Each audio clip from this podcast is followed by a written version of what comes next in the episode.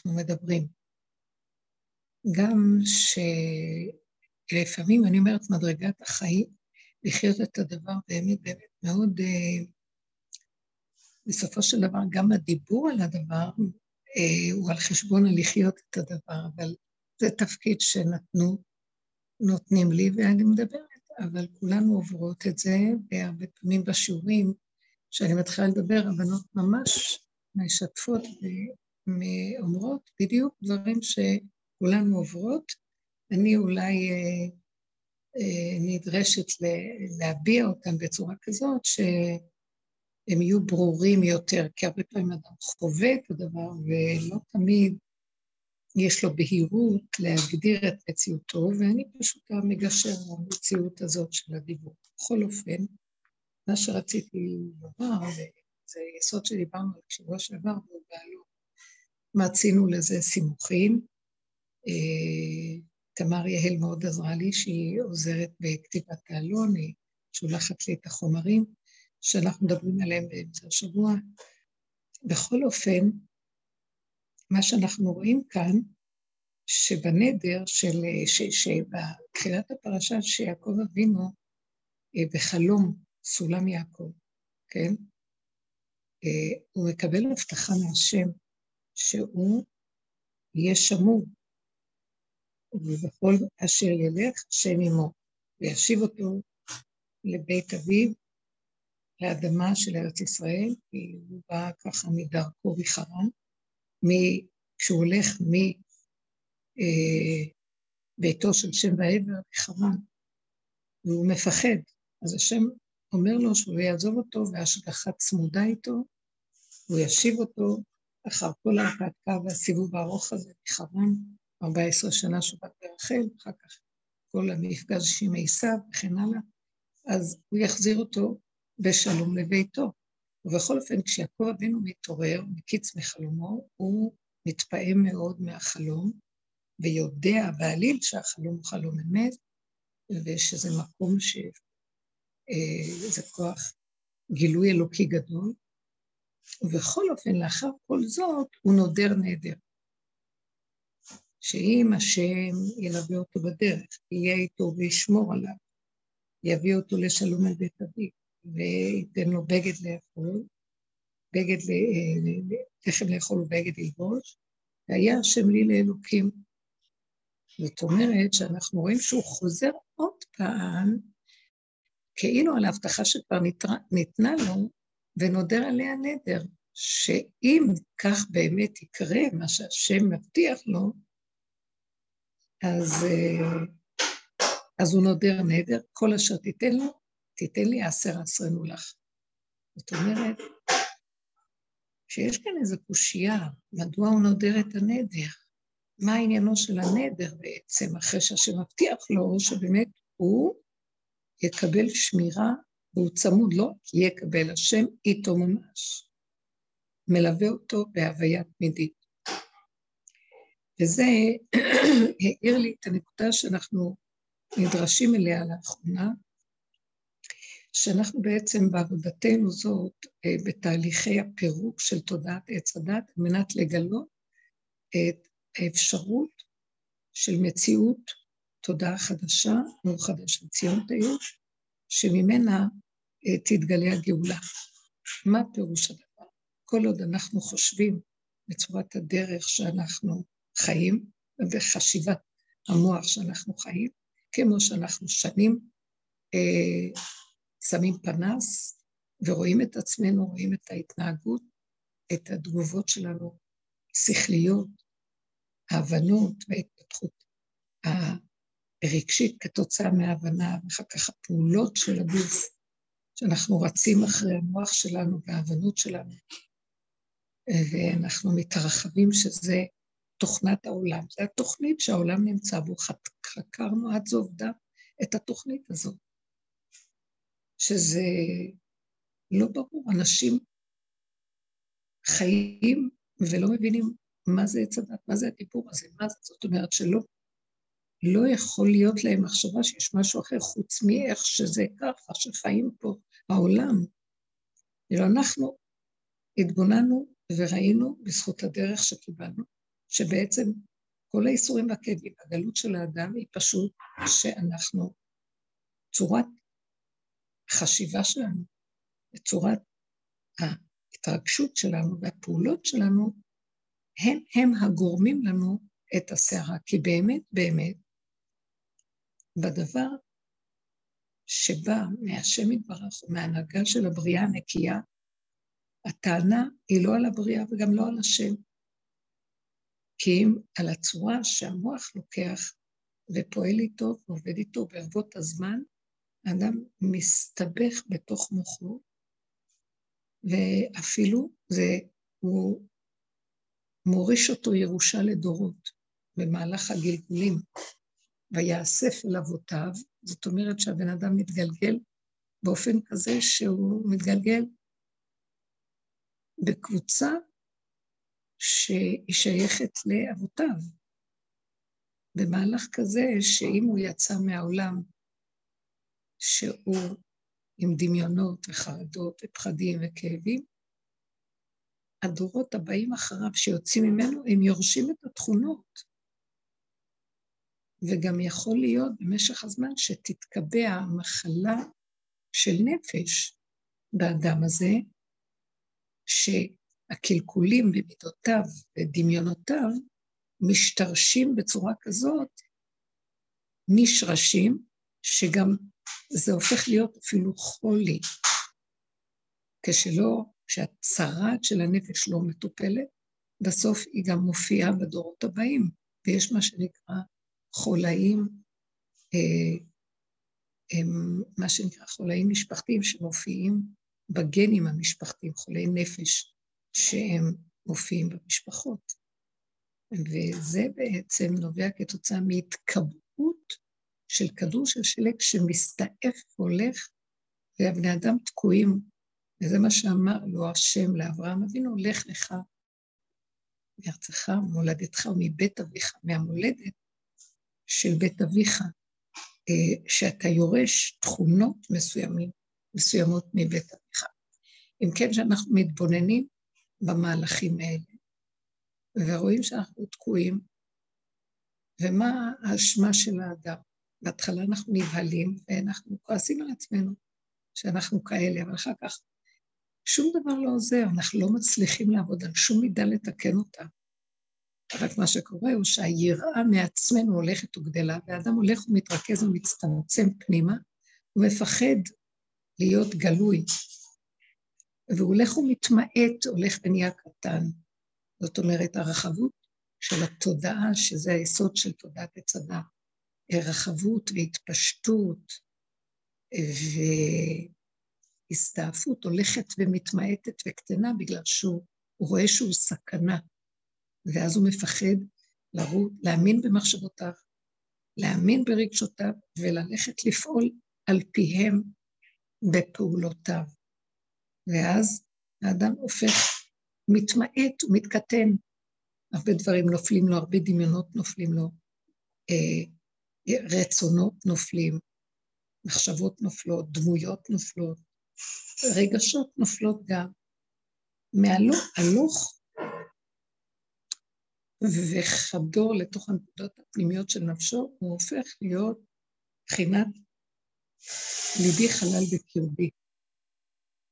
שהוא אמנם חי ובקטנה, אבל כביכול העולם נהיה שומם עליו.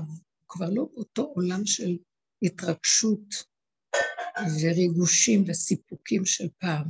הוא הופך להיות יותר ריאלי, יותר פשוט, יותר קטן, יותר עכשווי, יותר ויותר, עד שמגיע למקום של ממש גבוליות של צמצום מאוד גדול. בגבול של הצמצום הזה, כאן יכולה להתרחש מהפכת הגאולה. מאחר והמוח שסוחב אותו להתרחבות העולם, כבר מתפרק, וזה בעצם, הבן אדם מתעורר, מסתכל סביבו, והוא רואה, כשאין לו את הכעסים והביקורות במוח, או נגיד את הביקורות והשיפוטיות שיש במוח מהידיעות שלו על אנשים, על הנהגה אלוקית, על כל דבר. שאין לו טענות ברגש, בסערה הרגשית, הוא כועס ושונא ומתנקם ולא יכול לסבול.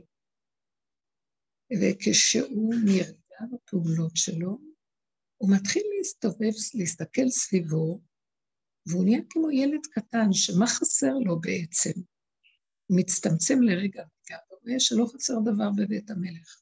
מה שהוא צריך לרגע הזה הוא מקבל, כי נפלו לו המושגים הגדולים ותפיסות העולם נופלות, כי זה תפיסות עולם, זה דמיונות, זה אידיאולוגיות, שהעולם אה, רץ אחריהן, וזה מה שנותן לעולם את התחושה של העניין והקיומיות החברתית או האינטלקטואלית, אחר כך באמת החברתית והריגוש אה, של האנשים סביבו וכן הלאה.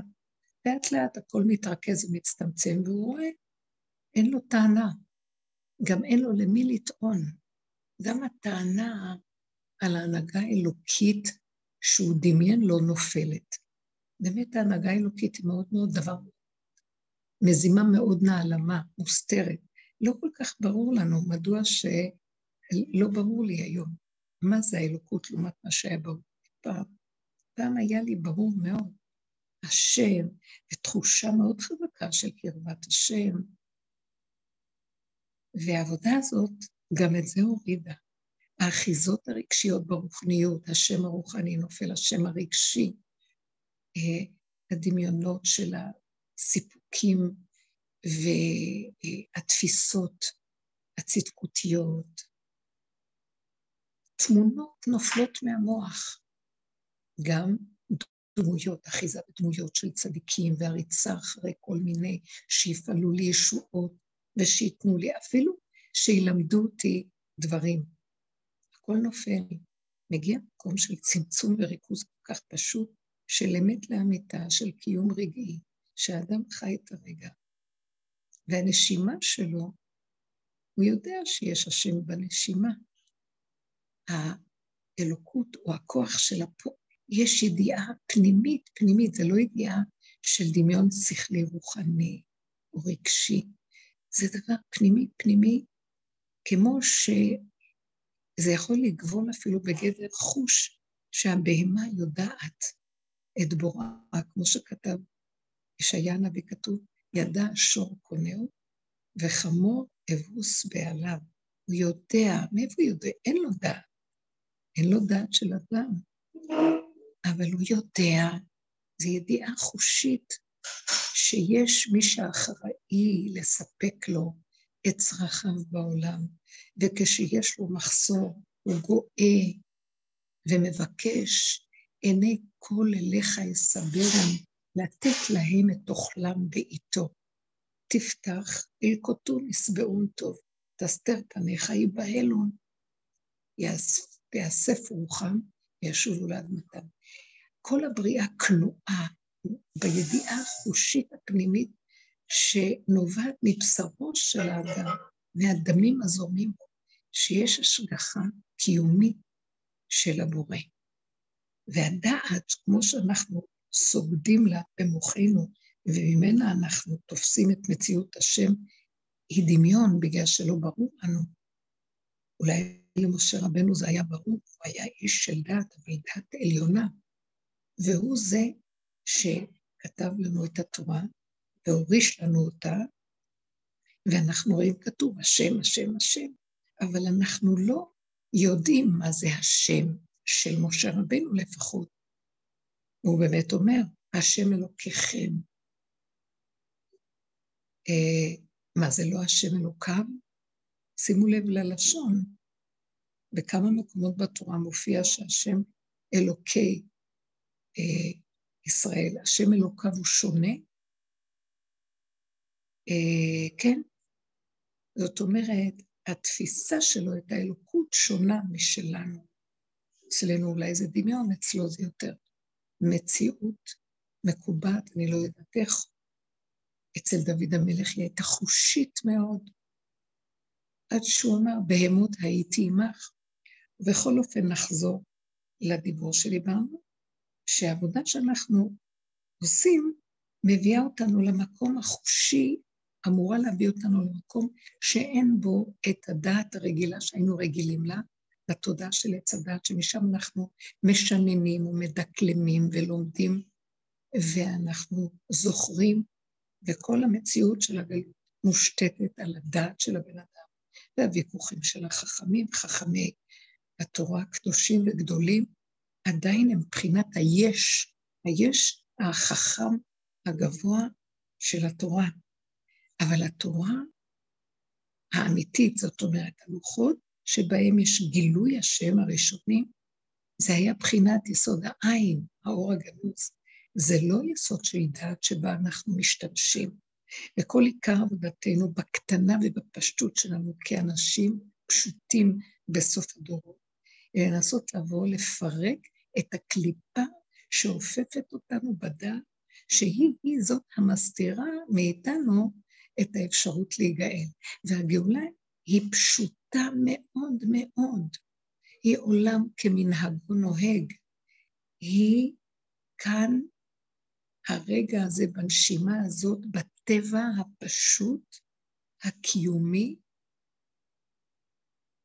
שהוא חווייתי ואין בו שום מחסור. אין בו ביקורת, אין בו שיפוטיות, אין בו סערה, אין בו כעס, אין בו רוגז, אין בו מכאובים. הוא שקט, רגוע, ולא חסר דבר. בחינה של שבת. מה אנחנו עושים בשבת? אוכלים. אוכלים טוב, וישנים טוב, ונחים, ונהנים, ואין דאגה, ואין עמל, ואין יגיעה, ואין צער. זה אפילו אסור. את אומרת, הגאולה באמת מותנית בכך שהמוח של האדם ייפול. ואז המוח של החיצוניות של הצורה, איך שאנחנו חיים, זה לא אומר שאנחנו נהיה טיפשים, אבל כן נחווה מציאות של אה, ריק, ריקנות, שקט, אה, נוכחות, שנאבד את החפץ הזה, לא יהיה לנו ערכים כאלו או אחרים. החשיבות של הערכים תיפול. זה יהיה קיים, אבל לא כערך, כמציאות קיימת בבריאה. אה, בואו נגיד, ערך הלימוד. לא צריך שהוא יהיה ערך, אנחנו מעריכים את הלימוד, מעריכים את היצירה. יש ערכים, חינוך.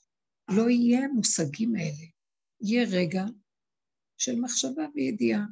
יהיה רגע של יצירה, ויהיה רגע שאדם יוציא מתוכו איזו מציאות שהיא תחנך טוב את עצמו, קודם כל הלא מחונך, ואת זולתו, בלי לדעת אפילו, ובלי לכוון שזה ערך, בלי ויכוח, בלי ניצוח, בלי תחרות וכן הלאה. הכל פשוט מתקיים איכשהו כאן ועכשיו הרגע. כאשר יעקב אבינו מקיץ מחלומו,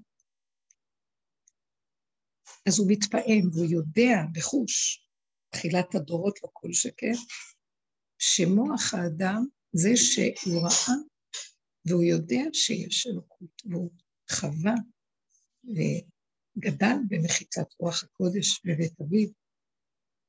בכל אופן, זו חוויה שבאה והולכת. אז גם הגילוי של החלום, הוא ידע שזה דבר אמיתי, כשזה יתגלה באותו רגע, אבל אחר כך היא תלך ותהיה, ת, תהיה, תתנדף, לא תהיה קיימת, לא לה קיום. אז הוא אוחז בנדר, מה בעצם הוא אומר? כשהוא מבקש לחם לאכול ובגד ללבוש, הוא בעצם אומר, כל מה שהשם, אתה הבטחת לי, ושאני, הוא אומר את זה מהזיכרון, כי כרגע זה כבר לא החוויה, ככה אני רוצה שזה יהיה כמו שהלחם שאני אוכל מתעכל בבשרי ונהיה אחד איתי, או כמו שהבגד צמוד לבשרי והוא אחד עם מציאותי, ככה אני רוצה שהגילוי שלך יהיה איתי, צמוד, קרוב, חי, נושם, שלא יהיה רחוק, כי בין זיכרון של הדבר לבין המציאות של הגילוי שלך, יש הבדל גדול מאוד. במוח עץ הדעת, שיהיה גבוה ומשכיל ככל שיהיה, לא יכולה להיות לא יכול להיות גילוי ליסוד האלוקי. יכול להיות לרגע, כאשר שימו לב, האדם ישן, שמתפשט כוח המוח, והאדם לא בדעת רגילה. יכול שהוא בחוויה של התאמנות, כמו שהנביאים היו מתאמנים אה, להדמים את דעתם ולהשקיט את סערת מידותיהם וכל הדמים שזורמים בהם. הם היו יודעים איך להיכנס למקום של ריק ועין, כמו אדם שאין לו מציאות, כמין גלי אלפא כאלה, אני לא כל כך יכולה להגדיר את זה, ואז יכול להיות שהם היו קולטים יסוד אחר מעבר לכוח של המוח, שהוא לא נמצא ביסוד המוח. הוא לא הכוח, למשל החכמים צריכים את המוח כדי ללמוד תורה. הם צריכים מוח, הם צריכים דעת. הם יכולים לעלות במדרגות הדעת העליונה למה שנקרא רוח הקודש, זה יסוד הרוח, אבל זה לא נבואה, זה לא המקום של התפשטות, הדעת והחושים קולטים משהו אחר. זה אה, מהלך אחר של הדעת של החכם לעומת המציאות של הנבואה. בכל אופן, יש מקום אה, גם שהנבואה תגיע למדרגה שכמו שכתוב שלעתיד לבוא, כל אחד יראה, עין בעין יראו בשוב השם ציון. החושים יפעלו וזה יהיה ברור. מה זאת אומרת, אלוקות אין לה גוף, לא דמות הגוף, אבל מוח האדם יזוז, ואז החושים יקלטו מציאות מדהימה שקיימת כל הזמן בבריאה, ואנחנו לא רואים אותה. המציאות החושית תיתן לאדם לה, להכיר ש, שהעצים נושמים, יש מי שמנשים אותם. יש חיות אלוקית שקיימת, אין לה צורה ואין לה דמות, אבל יש ידיעה חושית ברורה שהיא קיימת. לרגע נעלם המוח הזה, וקולטים את המציאות, הקיום האלוקי. יכולים לשמוע קול, יכולים לראות מראות, אבל זה נקי, זה לא הזיה או דמיון. וזה המקום שחסר לנו. יסוד הגאולה הוא פשוט ויש לו תהליכים, אבל קודם כל המוח הזה שאנחנו משתמשים בו, מוח עץ הדעת, של אה, הריבוי, של ההבנה וההשגה, של תפיסות עולם, של דעת וערכים, של אידיאולוגיות ומושגים, כל זה חייב ליפול. זה קשה, הבן אדם מפחד בגלל שהוא יחשוב שהוא טיפש. כוח הזיכרון חייב ליפול, כי הזיכרון של עץ הדת מפריע לבן אדם להיות בריק הזה, כי הריק הזה, הוא אין בו זיכרון. זאת אומרת, תוכנת עץ הדת, הליבה שלה זה הזיכרון ש... של, כמו הזיכרון של התוכנה. יש מושג כזה.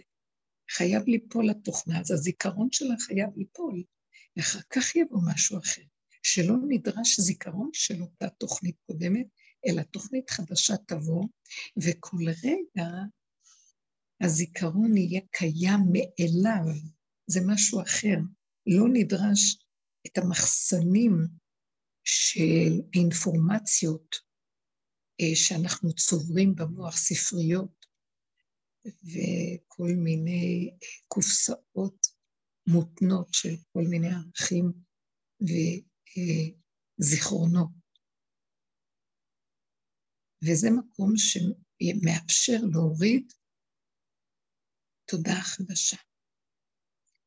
אז שימו לב, מה שהוא נודר נדר, המילה נדר, יש בה נון, שער הנון. שער הנון זה החירות מעץ הדת, חירות ממלאך המוות שנקרא עץ הדת. ברגע שאכלו מעץ הדת, נכנסו למציאות של מיתה. השנים של האדם הראשון התקצרו, והוא באמת מת גם בגוף, ככה לא היה חייב, וחוץ מזה, שגם הוא חי, וכשהוא חי הוא בעצם מת מהלך, הוא לא חי באמת. על כן אומר הכתוב, ואתם הדבקים בהשם אלוקיכם חיים כולכם היום. כלומר, חיים האמיתיים זה הקשר ודבקות, החיבור האמיתי להשם, ואם לא, אז זה לא נקרא חיים. זה שאנחנו זוכרים אותו במוח, זה לא אומר שאנחנו יודעים אותו בידיעה חושית. ידיעה חושית זה החיים, וכשאנחנו יודעים אותו במוח, זה נקרא מתים. כאילו אנחנו יודעים במוח, אבל הלב שלנו מת. אנחנו לא חיים את זה. ומכאן באים לנו כל האיסורים והכאבים, שהידיעה סותרת את המציאות החושית שאנחנו חיים בה, אה, וזה קשה. אנחנו אומרים השם השם, אבל אנחנו רחוקים מהאמירה, זה רק דיבור, זה, זה דקלום, זה קשקוש, אנחנו אומרים השם, יותר טוב מאשר להגיד חד ושלום, שם של עבודה זרה, חס וחלילה, אבל בכל אופן, כי אסור על פי הדין להזכיר שם על עבודה זרה, על לשוננו, שלא נזכיר אותו, אבל בכל אופן, אנחנו עדיין לא באמת חיים את הדבר, וזה בעטיו של חטא עץ הדת. וכל התהליך של העבודה, ורק העבודה בדרך שלנו, או הדרך שאנחנו הולכים בה, נותנת לנו את האפשרות, זה בעצם הדרך של אליהו הנביא, דרך שבה בתי ספר לנבואה היו משתמשים בה. הם לא היו צריכים לעבוד כל כך קשה על עצמם בזמן שהייתה נבואה קיימת, אה, בזמן בית ראשון, לא היו צריכים אה, את הדרך ממש, כמו שאנחנו עובדים כל כך קשה, כי זה לא התפתחה כל כך כמו שהיום, שהתקלקל הכל כל כך, התרחב והתקלקל.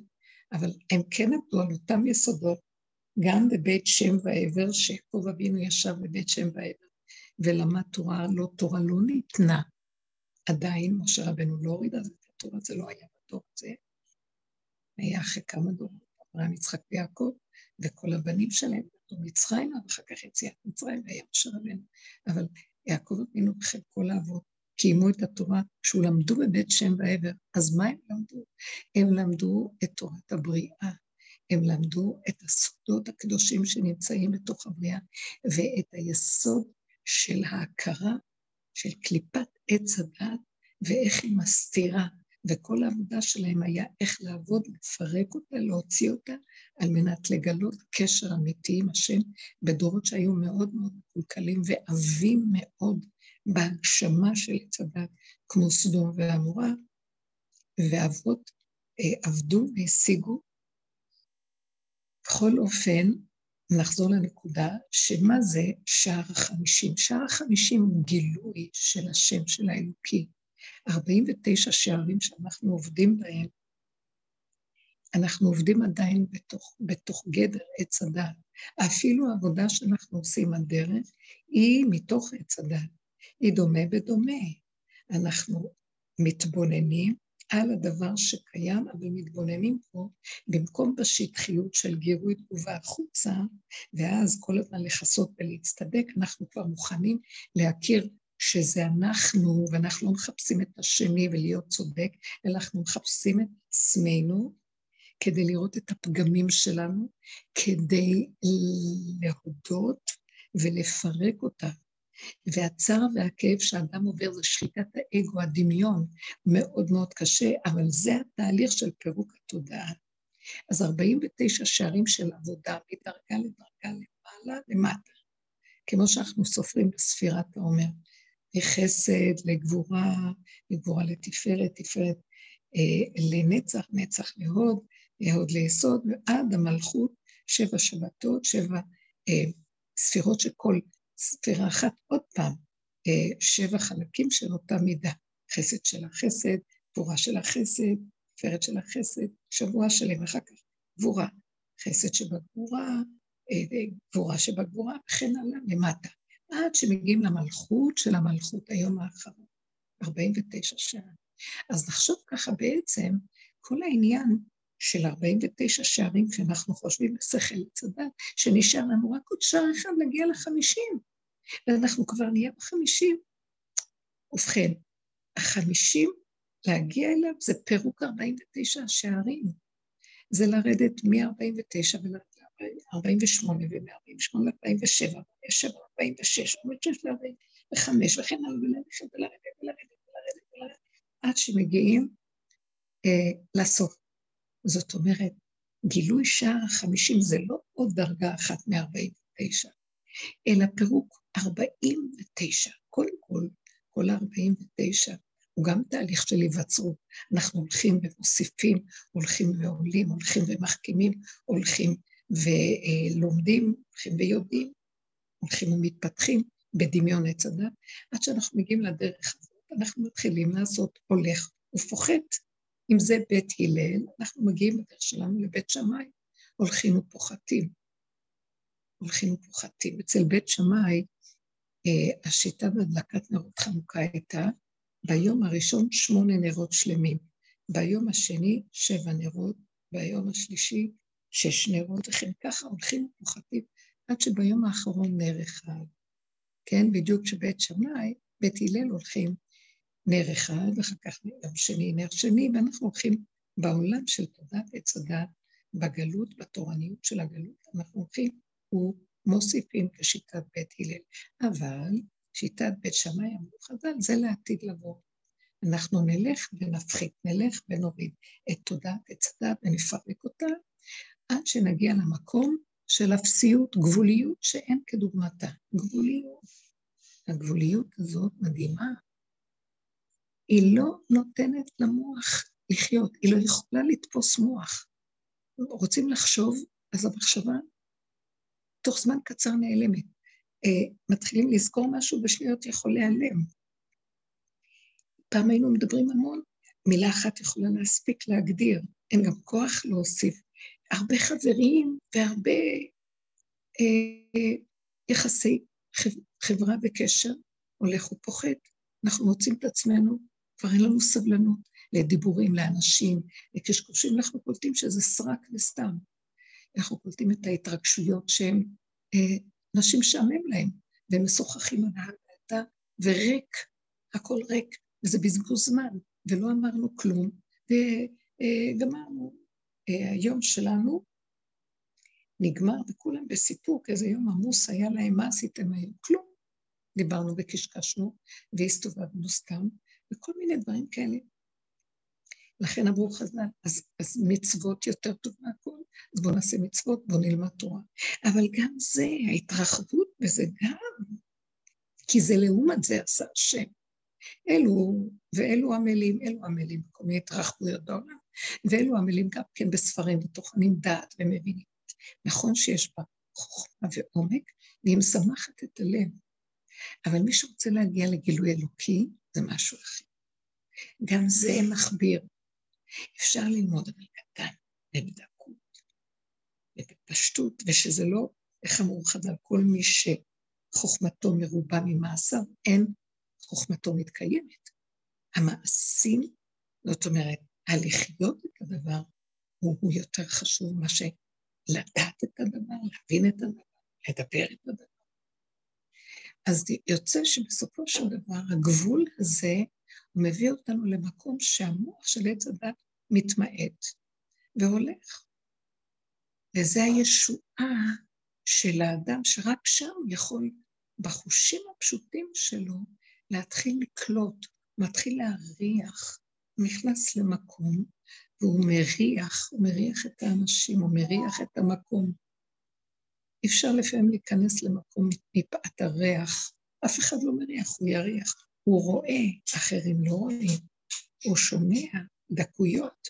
במילה קטנה הוא יכול לקלוט הרבה דברים ומסרים גדולים, והשני בכלל לא יודע. הוא מתחיל לחיות בדקות קיומית של חושים, שמשם מתחיל להיות לו התפעמות, יראה של כבוד לבריאה, השקט מדבר. השמיים מספרים כבוד כל, ומעשה ידיו מגיד הרקיע. יום ליום יביע עומר, ולילה ללילה יחווה דעת. אין עומר ואין דברים, בלי נשמע קולם, בלי כלום, הקול שלהם נשמע. זה כל כך יפה, זה השקט. יש רעש בבריאה, יש סערה בבריאה, יש בלבול בבריאה, יש סבל, זה מיותר, זה מותרות, זה שקר, זה לא חייב להיות כך. אנחנו כבולים במערכת קשה מאוד של הורות, של ילדים. הילדים כל כך מתוקלים ומרעישים מאוד, וצורכים כל כך הרבה, גם צורכים גם בכף וגם בחטא, ורעש. ואני מסתכלת ואני רואה, יש לי רחמנות, אבל קשה מאוד לדבר, כי לא יישמע קול. בגלל שככה זה, ככה זה העולם, ככה זה העולם. אנשים לא מוכנים לתת נקודות עבודה ולעצור, להסתכל ולהתבונן עד שיגיעו מים עד נפש והנשמות שלהם נחתכות. ובכל אופן, אנחנו קולטים שהאלוקי יכול להתגלות רק בנפול תפיסת חשיבת עץ הדת, כי התפיסה מפריעה. המדוזה של עץ הדת, שהיא התכונה המדוזתית, היא תופסת, לופתת את האדם בכפייתיות ומתחילה לטחון אותו. וכשאנחנו לאט לאט מהדרך הזאת, ששמנו פנס על הדבר ועבדנו, הלוא אין כאן שום עבודה מעשית, זה הכרה, ההתבוננות העמוקה, וראינו את המעגל, הבנו איך יסוד המנגנון פועל, ושמנו עליו פנס, זה הלך והתפרק. הלך והתפרק. הלך והתפרק. מה התפרק?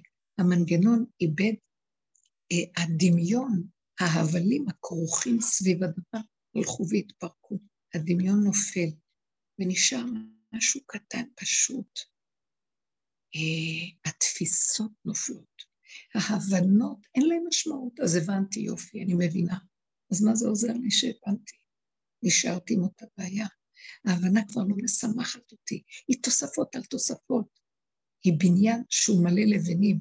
אנחנו לא בונים בניין, אנחנו מפרקים את הבניין וסותרים אותו, וחוזרים לאבן הראשונית. זה בעבודת דוד המלך. אבן, מה עשו הבונים? הייתה לראש בינה. היו דורות שהיו צריכים לבנות. הדור האחרון צריך לפרק את כל מה שבנו אחרים ולסתור אותו ולהישאר עם האבן הראשה, אבן האחרונה, אבן אחת, נקודה קטנה, יסוד, שהוא בסוף מכיל את הכל, וזה היופי הנפלא שבזה, מתגלה האלוקי מהקטן, מהקטן, מהשכינה הקטנה, הלבנה, יסוד השכינה. בנקודה הזאת יש פה את הכל עוד פעם, אם כל חי. מתוך הנקודה הזאת מתגלה אחר כך האור האלוקי הגדול. אבל קודם כל, לפרק את הכל ולחזור, כי הכל התמלא בדמיון ושקר. אז אם כך, יעקב אבינו נודר נדר. הוא לוקח את הנון, את שער הנון, שער האלוקי, של הגילוי האלוקי, ורוצה למשוך אותו, שידור עמו בגל לאכול ולחם ללבוש. הנון הזה ירד למטה.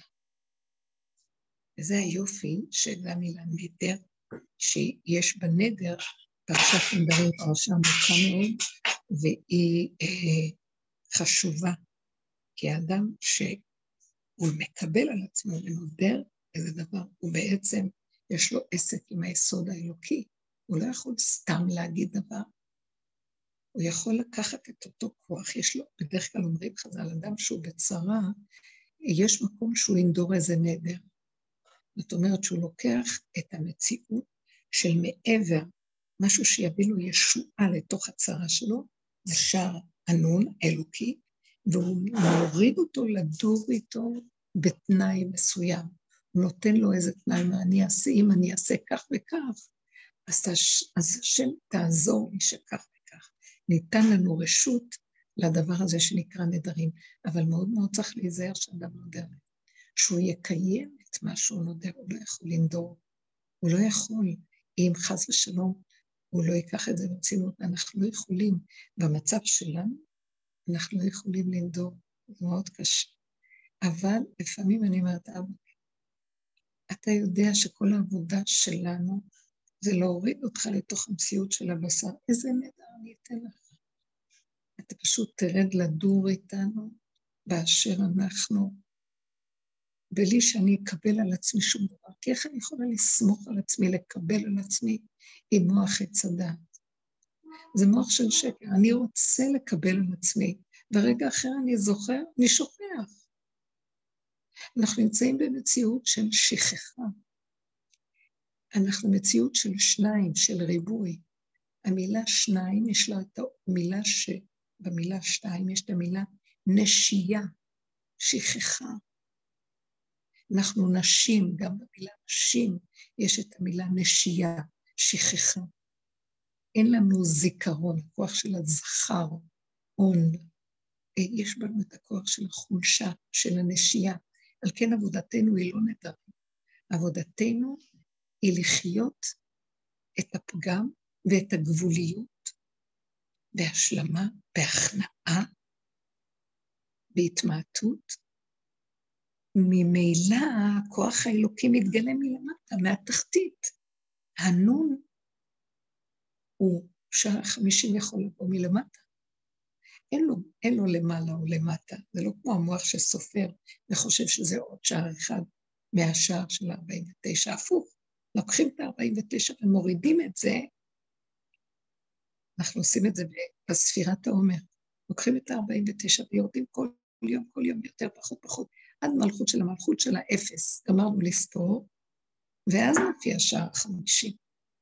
בכלום, במלכות שבמלכות, הכלום שבכלום. נמצא שבעצם הגאולה היא קיימת, כל הזמן היא קיימת. אבל אנחנו לא רואים אותה בגלל תפיסת המוח, זה כמו מסך, צורת החשיבה. צורת החשיבה של עץ אדם, זה תמיד שם, זה תמיד הולך ומתרחב, הולך ומוסיף. אז אנחנו תמיד רצים, רוצים ורצים להשיג את מה שאנחנו חושבים. לא יעלה על דעתנו שכשאנחנו רוצים משהו, הוא נמצא פה איתנו כבר הרגע. ברגע שרצינו, הוא מיד נמצא. זה שנתן לנו את הרצון, הוא גם זה שנותן לנו את הדבר, כי מתוך הדבר נבע הרצון, אבל מוח הזה לא נותן לנו לראות את זה. וכל היום אנחנו רק רצים אחרי רצונות, ואחרי מושגים, ואחרי ידיעות, ואין אדם מת וחצי תמתו בידו. אפילו אם נראה שכאילו השגנו משהו, אבל זה רק זמני וכאילו, עובדה שזה חוזר ורצון רודף רצון שרודף רצון. ואין לנו מנוחה בנפש כלל וכלל. ואם כן, ביסוד של הגאולה זה להפסיק לרוץ, ואין לאן ללכת, ואין לאן לרוץ. כלום. הוא נמצא הכל פה, הכל נמצא פה. כאן ועכשיו, הרגע בפשטות. גם אם יש לנו איזה רצון למשהו, הוא חייב להיות קטן ועכשווי וקרוב אליך הדבר מאוד.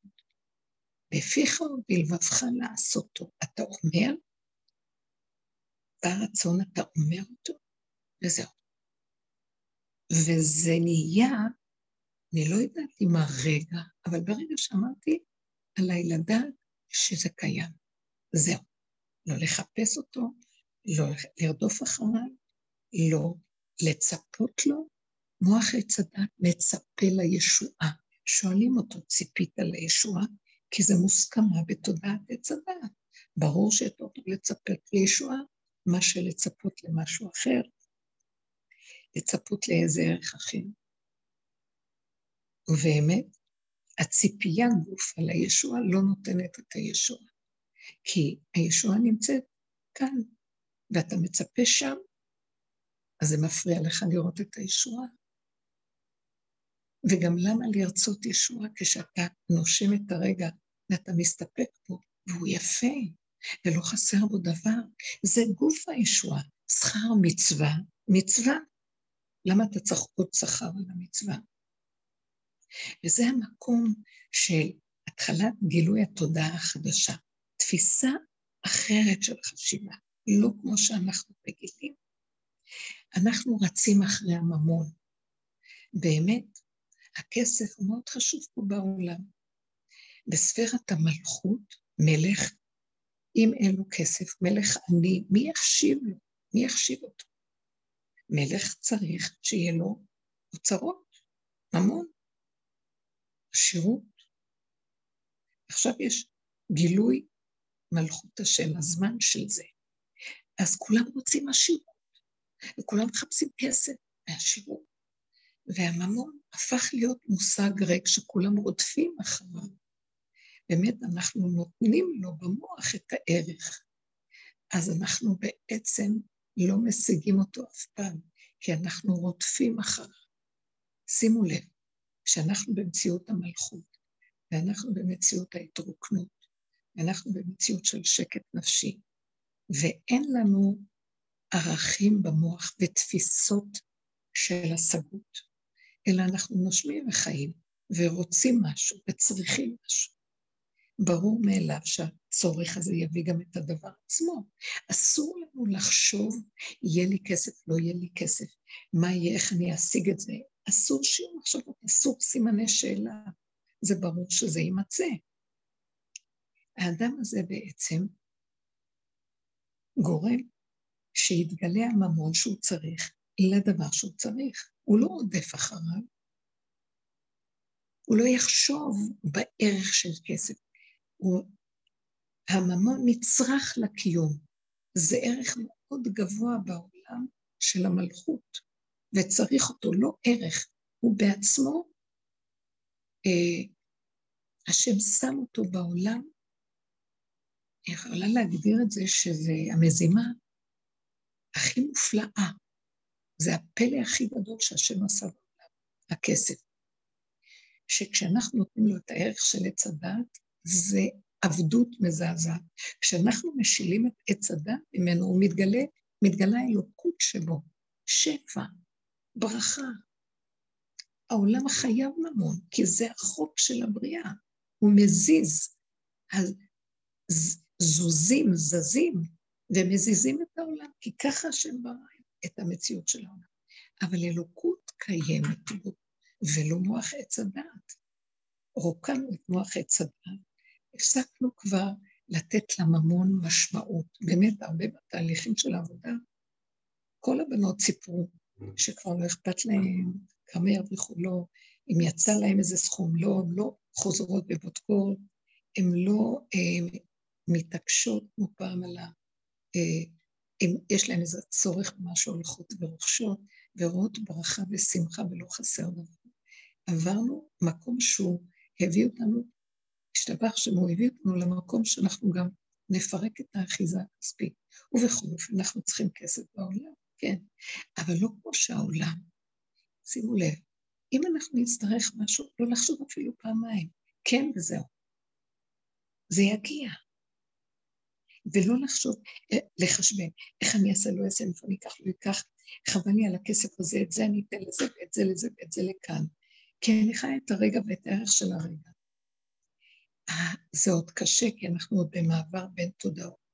אבל כבר ראינו בדוגמאות קטנות, שבאמת הממון, אה, זה לא המילה ממון, הזוזים, זה יותר טוב להגיד, הממון זה מלשון מום, יש בו מום, יש בו כוח שעץ הדת נותן לו כוח מום הון.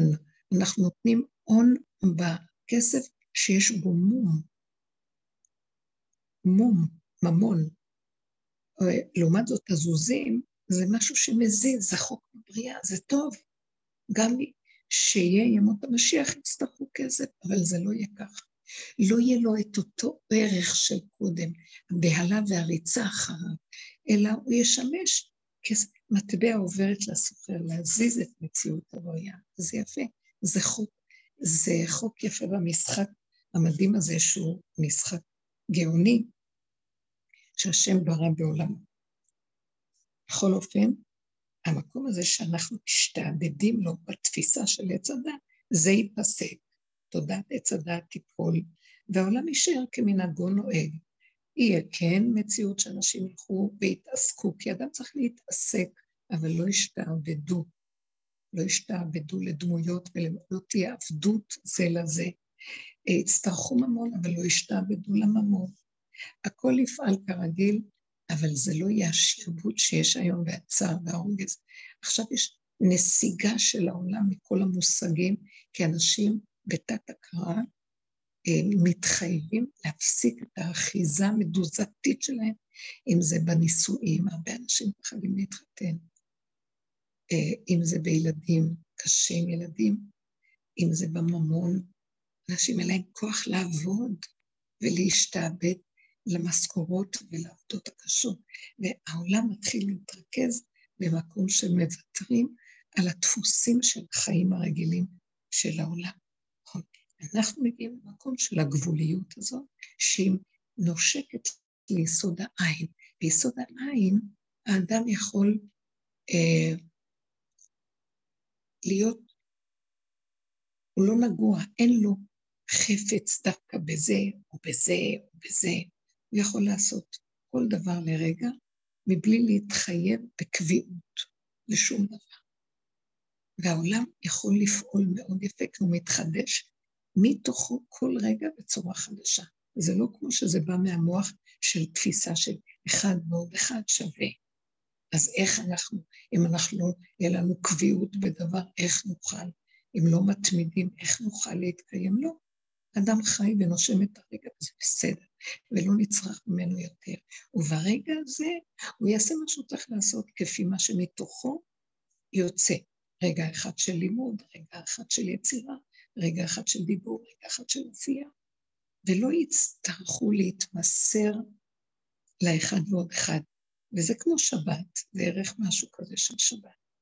המקום הזה של יסוד העין, הזכרנו את המילה של אה, דוד המלך היה נקרא בתך דמלכה, ליצן המלך, ליצן החצר של המלך.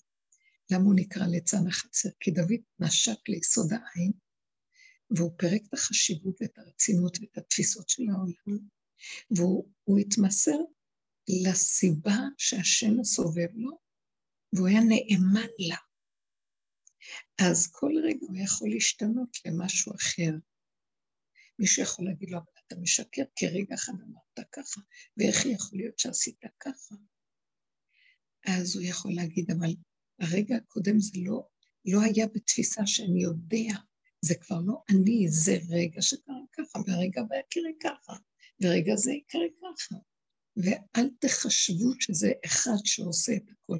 זה יסוד העין שהוא משתמש באותו אדם ומתפקד אותו, מתזז אותו ממקום למקום. וזה אין ישות ואין את האגו הזה של העולם, את תפיסת עץ הדת, שהיא יוצרת את המציאות שאנחנו חיים בה היום. ואנחנו תקועים בפלונטר לא רגיל, אנחנו תקועים שאין תקנה לעולם, אין יציאה מהסבך שאנחנו תקועים, צורת החינוך שלנו, צורת המשרות שאנחנו משועבדים להן כדי להשתכר לקיום שלנו, צורת זוגיות והנישואים, צורות חברתיות, הצורות הדתיות שנתפסו, איך נתפסה דת ישראל בתוך המקובעות של דתיות, שזה לא בכלל, דת ישראל לא מתאימה למקובעות דתית, היא יסוד אלוקי, יש בה חוקים אלוקיים, אבל כל מוח עץ הדת בגלות יצר את המצב הזה, ואין לנו דרך לצאת מזה, רק על ידי הדרך. הלוך וחסור, הלוך וירוד, הלוך ויתמעט אל תוך מציאות הגולם שבאדם, רק על ידי הכרת השלילה. כי החיוביות מרימה, מריצה אותנו קדימה, והפגם זה החיסרון, הולך ומוריד, הולך ומחסיר, כמו שהמבול, המים הלכו, הלוך וחסור, עד שנתגלתה היבשה, שזה היבשה החדשה שהשם יגלה עלינו, ואנחנו נמצאים ביסוד של מבול. התודעה של החיים שלנו היא יסוד של מבול, והעבודה שאנחנו עושים היא לאט לאט מורידה את המקום הזה ומפרקת ומפרקת, מגיעה לתחתיות, עד שנתגלה היבשה, היבשה החדה, החדשה, שאפשר היה להקים עליה עולם חדש. האם יש לכם משהו לשאול? כן, לי. שבוע טוב. שבוע טוב. זאת גל. שלום, כן. מה שלומך? בסדר, ברוך השם.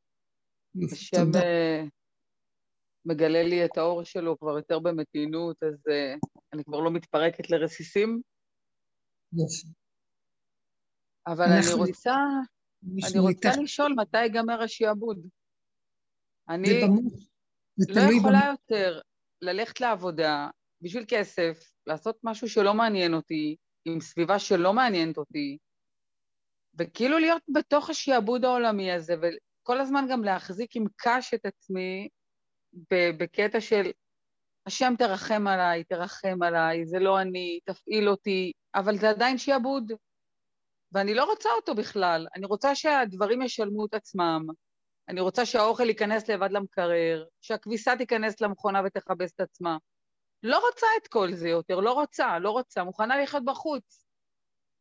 רוצה, לא יכולה פשוט, לא יכולה יותר, כל העולם הזה נהיה ממש מטורלל, ואני לא, אין לי מקום שם. ואני רוצה לדעת מתי זה ייגמר. חמודה. אה, את עכשיו, מה שעשית, תקשיבי, גל יקרה, יש, כאן שאלה מאוד עמוקה ויפה. כולנו חוות את אותו דבר שאת מדברת עליו. אה, את חווה את התהליך של הגאולה. כלומר, יש לנו תשישות החומר מתודעת החיים פה, שזה העמל והיגיעה והריצה אחר הדבר וההשתעבדות. אה, זה לא רק פיזית, זה רגשית, מנטלית, ואנחנו עייפים, ואין לנו כוח לסיפור הזה. עכשיו, השאלה הנלווית שלך היא, מת... אני, ואת אומרת, אני רוצה שיגיע אוכל עד אליי למקרר, אני רוצה שהכביסה תתחבס לבד, ואני רוצה, מדהים. כולנו, הרבה בנות אומרות לי והן חוות את זה. רק אני רוצה להגיד לך דבר אחד, אל תצפי לזה. השאלה שאת אומרת, מתי זה יקרה, את מביאה את עץ הדעת, ואת מכניסה אותו לתוך עץ החיים. תחישת, את חווה דבר של עץ החיים, התחלת הגילוי של הגאולה. שמה היא? תיפסק התודעה הזאת של העבדות של אחד ועוד אחד והריצה אחר דבר, ויתחיל להיות מצב מאוד יפה, הדברים יגיעו עד אלינו בקלות, בפשטות. אז כשאת אומרת, מתי זה יבוא? זה לא דבר טוב, זו שאלה של עץ הדעת. מכניסה צלם בהיכל. תראי איך שזה קורה. זה מתחיל לקרות במילא, רק תשימי לב.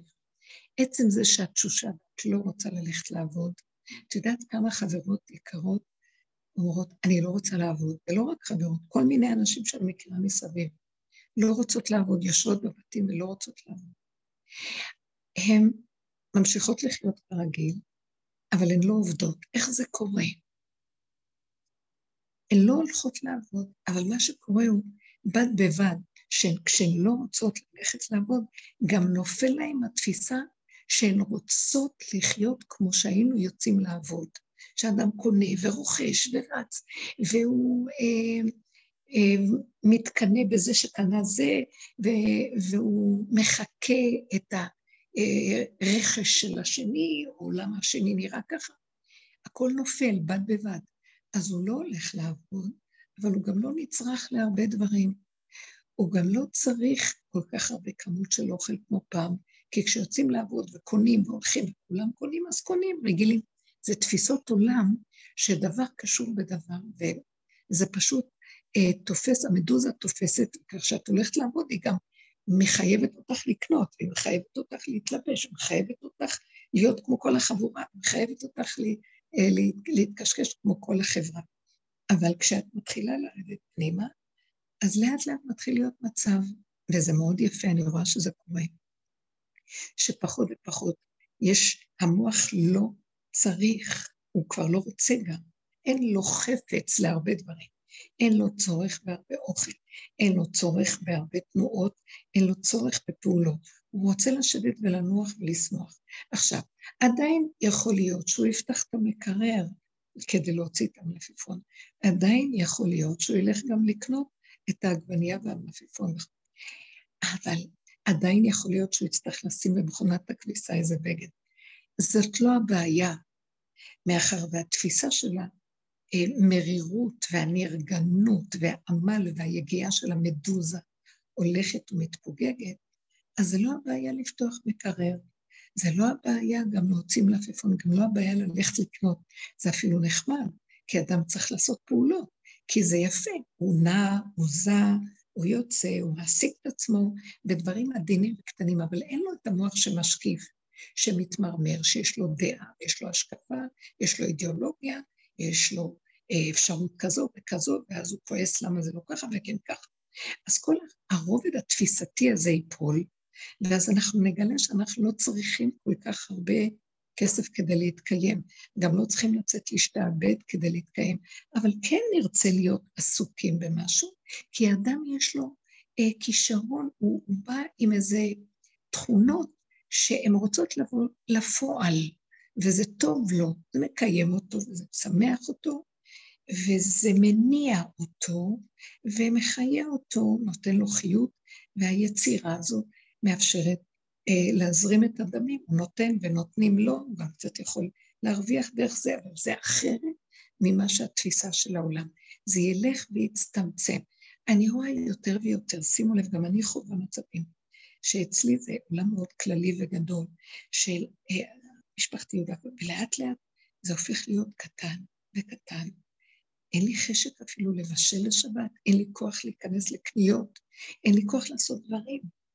וגם הצרכים הולכים ונעשים פשוטים, פחות ופחות אה, באים גם, כי יש איזה משהו שהתנועה הזאת כנראה קורית לכולם, אה, גם אנשים שבדרך, גם אלה שקשורים, אה, אלה שהולכים בדרך, והמשפחות שלהם קשורות איתן, אפילו אם הן לא בדרך, והכל מתחיל להיות בהתאם למצב הזה, מצומצם, רגוע, איכותי, קטן, פשוט, אה, כן מתקיימים, כן מארחים, כן קונים, אבל הכל בקטן, והוא מאפשר אה, תקופה של נינוחות ומנוחה. הוא יאפשר לך. אה, הוא יאפשר לך לחוות את החירות. הוא גם ייתן לך יום אחד חשק ללכת בעצמך לקנות, ובעצמך להיכנס ולבשל ולעשות דברים. זה לא כמו שהיה פעם המחויבות, הלחץ, אה, הצורך הגדול. זה הולך וקטן, הולך ונכנס למקום של איכות, של פשטות, כמו שבת, ומתקיים בנו יגיעו ימים אשר אין בהם חפץ. אני רואה בחוש שזה קורה, אני לא מרימה את הראש כדי לשאול מתי כבר, לא כדאי לך, זה יעשה לי מרירות. אני הולכת עם עצמי בצמצום מאוד מאוד גדול פנימה, וחיה את הנשימה שלי ומוכנה לוותר על הרבה דברים שהם אה, יסתרו את השקט ואת הרגיעות ואת הקטנות שנכנסתי אליה. הקטנות הזאת טובה. אני ארים את הראש ואני אשאל למה הגדלות תופיע והיא תכאיב לי. אני חייבת להתמעט בד בבד עם הצורך הזה להפסיק לעבוד, גם הצורך הזה להפסיק לשאול שאלות במוח. זה יגיע עד אלייך לבד.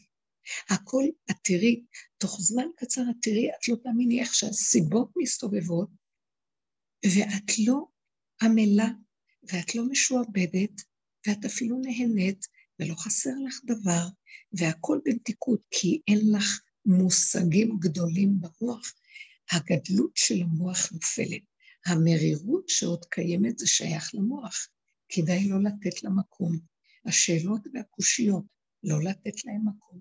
כי ככה, וצריך אומץ גדול פתאום להפסיק את המהלך הזה של לצאת לעבוד, שלא אכפת, שאני לא, אני, אני, בכל אופן החיים כאן דורשים איזושהי אה, הוצאה כלכלית, יהיה לנו איזה תהליך שזה לא אומץ אפילו, הגבוליות לא תאפשר לנו משהו אחר.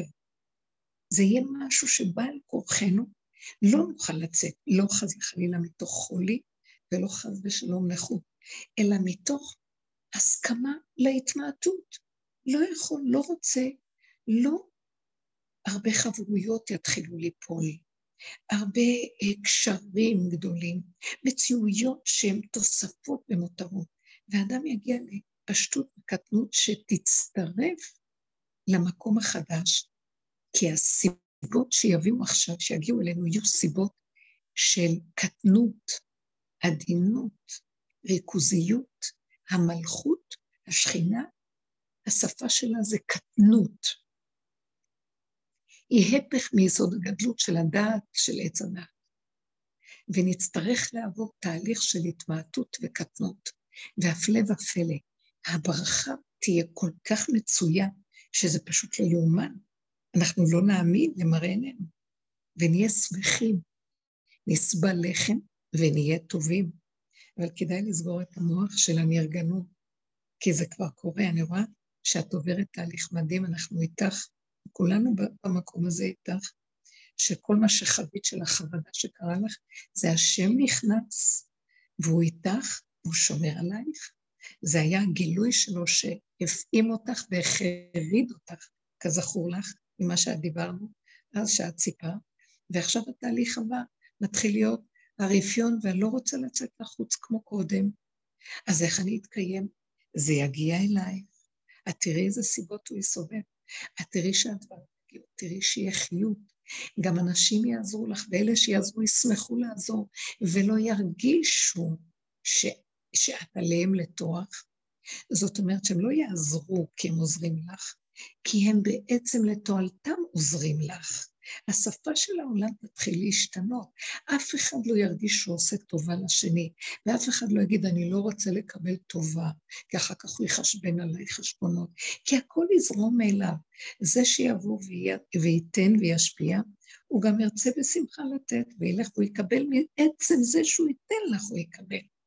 ואת תהיי בשמחה זאת שמקבלת ושמחה, וזה בלי להגיד לא נעים, לא נעים. כי זה מהשם, וככה הוא מזרים את החיות שלו, ופעם את תתני, פעם השני ייתן. העולם יפסיק את התהליך של החשבונאות של עץ הדעת, ואת הרגשות הקשות של הלא נעים, והחנופה, וההתנצלויות, וכל הכאבי נפש שיש, וכל השקר הזה ייפול, ויהיו כמו ילדים קטנים שמחים ופשוטים, שהם זורמים בחוק הבריאה, בחוק הסיבות של השכינה הקדושה. עכשיו, מתודעת עץ הדת הדמיונית של הגדלות הדמיונית, אנחנו נתחיל לחוות צמצום והתמעטות וקטנות. זה בהתחלה ייראה קטנות, וזה ייראה מפחיד, אבל הקטנות הזאת מבורכת, היא מדהימה, זה בחינת המעט המחזיק את המרובה. הקצת הזה, הרגע והקצת של הברכה, יהיה כל כך הרבה שמחה וכל כך הרבה חיות, שאנחנו לא נאמין איך זה יכול להיות, ונתחיל להיגמל מהתפיסה של החרדה של הגדלות והריבוי. הגדלות והריבוי מביאים חרדה. והפשטות הקיומית, צמוד צמוד וקרוב אלינו הדבר מאוד. אם לרגע נרים את המוח, אני, אני אמות מפחד, לא מסוגלת, אבל אני חיה צמוד, לא רוצה לחשוב, לא רוצה לדעת, לא רוצה לחשבן, לא רוצה כלום, רק מה שהם, אני מחויבת הרגע, מהרגע להרגע, ולא יחסר דבר בבית המלך. אני מודה לכם ושיהיה שבוע טוב, וכן בחסד ורחמים על כולנו, באחדות, שיהיה גילוי של מלכות השם, ונהיה כלים להיכנע ולקבל. ושפע אמן, שבוע טוב. בית ישראל. אמן, תודה רבה, שבוע טוב. שבוע טוב, גאולה קרובה ממש. אמן, תודה. תודה.